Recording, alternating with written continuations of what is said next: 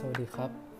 ผมนายวิชพงษ์คงทัน นักศึกษาคณะครุศาสตร์สาขาคณิตศาสตร์ชั้นปีที่ 1 จากมหาวิทยาลัยราชภัฏพิบูลสงคราม วันนี้เราจะมาพูดถึงในหัวข้อเรื่องร้อยละและเปอร์เซ็นต์กันนะครับสำหรับ EP นี้เป็น EP สุดท้ายแล้วนะครับ เรามาลองภาพและคิดจินตนาการกับการบรรยายครั้งนี้ไปด้วยกันนะครับ โอเคครับวันนี้นะครับ ถึงร้อยละนะครับ ร้อยละหมายถึงอัตราส่วนที่เปรียบเทียบส่วนนั้นเท่ากับ 100 และจะสามารถเขียนได้อยู่ในลักษณะของเปอร์เซนต์เพื่อให้ง่ายต่อการเข้าใจนะครับ นิยามของมันก็คือ เศษส่วนคูณด้วย 100 หรือ a ส่วนด้วย b คูณด้วย 100 นั่นเองครับ เมื่อพูดถึงร้อยละ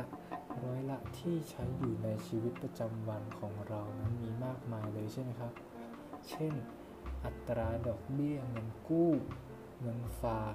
การลดราคาสินค้า การเพิ่มราคาสินค้าเป็นต้นนะครับ แต่การคิดร้อยละนั้นนะครับ เราจะต้องระบุจำนวนด้วยว่าเป็นร้อยละของจำนวนใด